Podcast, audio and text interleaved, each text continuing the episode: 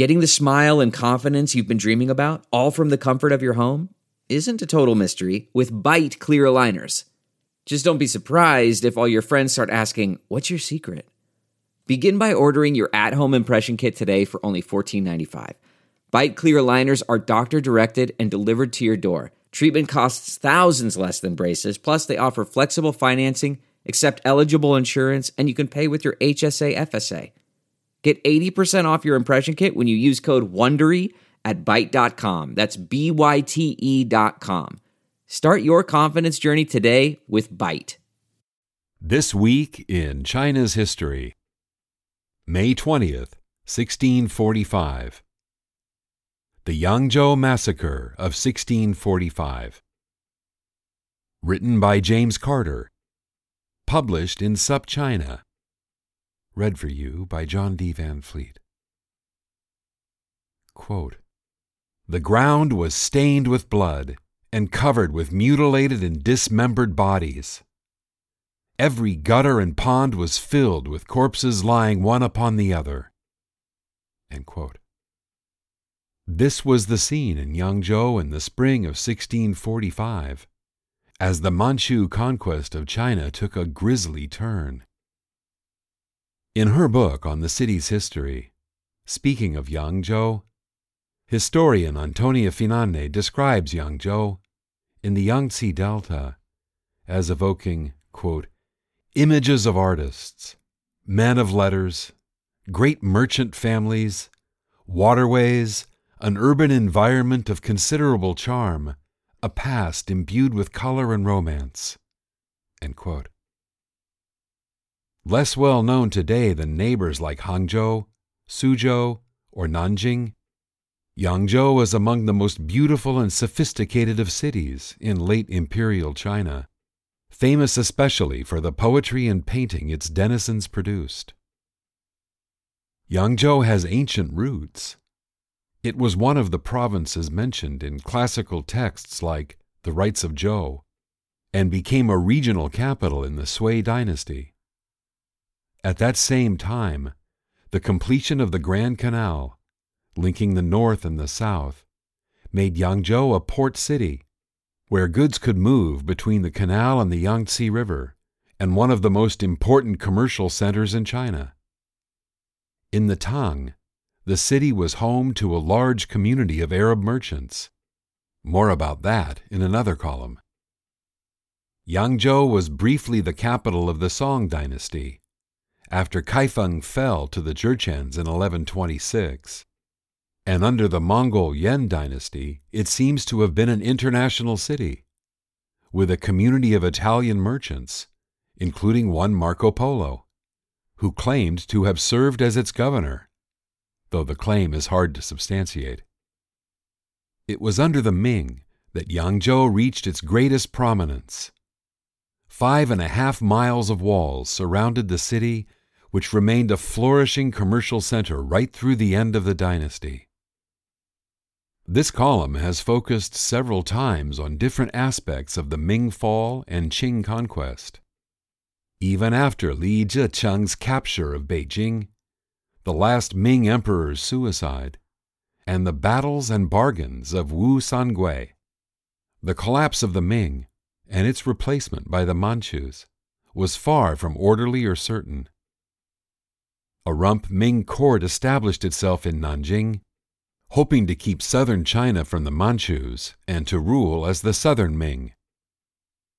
As the Manchu invasion moved inexorably south, Yangzhou just a few miles from the new capital, found itself in the crosshairs. The southern Ming court at Nanjing viewed Yangzhou as essential, and Shi Kefa, the minister of war, coordinated the city's defenses personally. By mid May, the Manchu armies had arrived at the city's gates and began a siege. For a week, the Manchu commander, Dodo, sought Shi Kefa's surrender. He sent Li Yuchun, a former Ming official who had gone over to the Qing, to implore Shi to change sides, offering not only riches and prestige, but the chance to shape policy and guide conduct in the new empire. Unpersuaded, Shi Kefa instead drew an arrow and shot the messenger dead, offering his own take on the wages of collaboration. A series of messengers, with similar offers, followed, meeting similar fates. Rebuked by his adversary, Dodo began the assault on May 20th. For a time, the Ming defenders held their positions, relying on cannons mounted atop the city walls to rain artillery down on the Manchu attackers. But the respite was brief. As Frederick Wakeman records in the epic history of the Qing conquest, The Great Enterprise, quote, Dodo had ordered his men to take Yangzhou whatever the cost, and as each Qing infantryman was struck down by an arrow, another took his place. Soon the corpses were piled so high that some of the attackers did not even need ladders to scale the walls. Once inside, Qing troops opened the city walls and soldiers streamed in. Contemporary accounts record what happened next. Quote, All was chaos. Soldiers descending from the city walls, victors with bows and swords pursuing the vanquished. Before nightfall, a great massacre had commenced. Lynn Struve, who has collected primary sources of the conquest in her essential China in Tiger's Jaws, translates the desperation of one survivor, Wang Xiuchu. Quote, By dusk, the sound of Qing soldiers slaying people had penetrated to the doorstep, so we climbed onto the roof for temporary refuge. The rain was heavy. Every strand of our hair got soaked. The sounds of lamentation and pain outside struck terror from the ears to the soul. The slaughter went on for six days. Collaborators and informants were accused of leading Qing troops to find families in hiding or trying to flee. Puddles and streams ran red.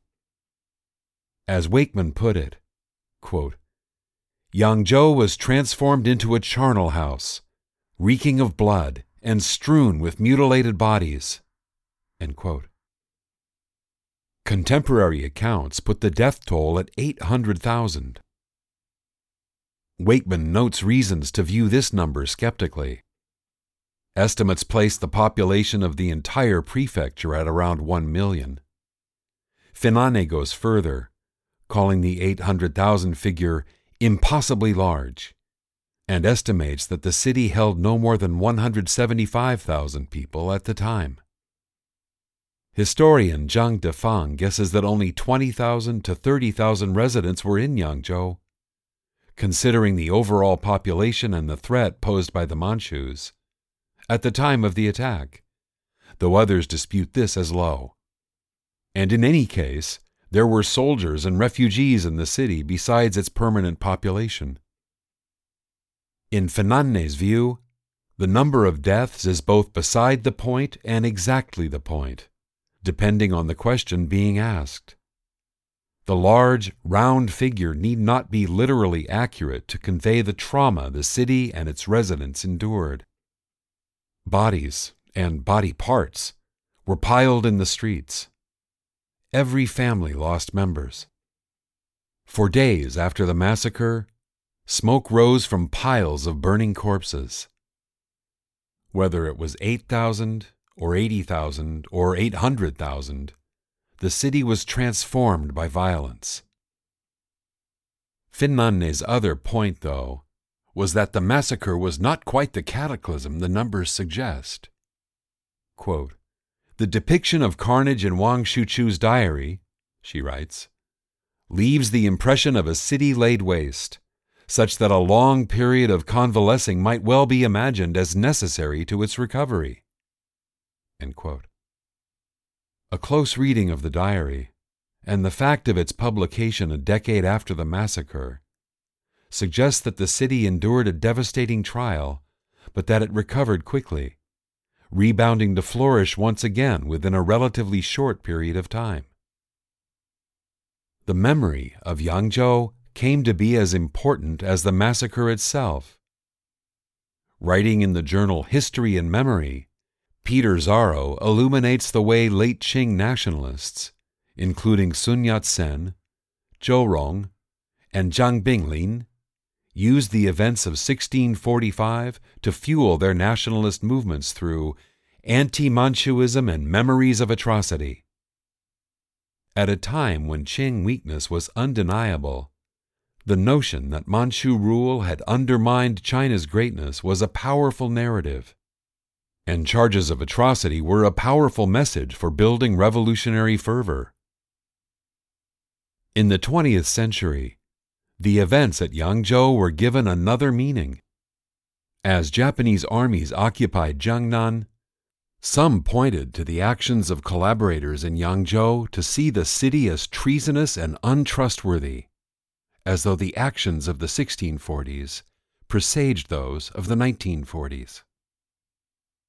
Whatever the numbers, it's vital that we remember the victims of past wars, including the massacre at Yangzhou, so that we might, somehow, find a way to prevent such atrocities from recurring.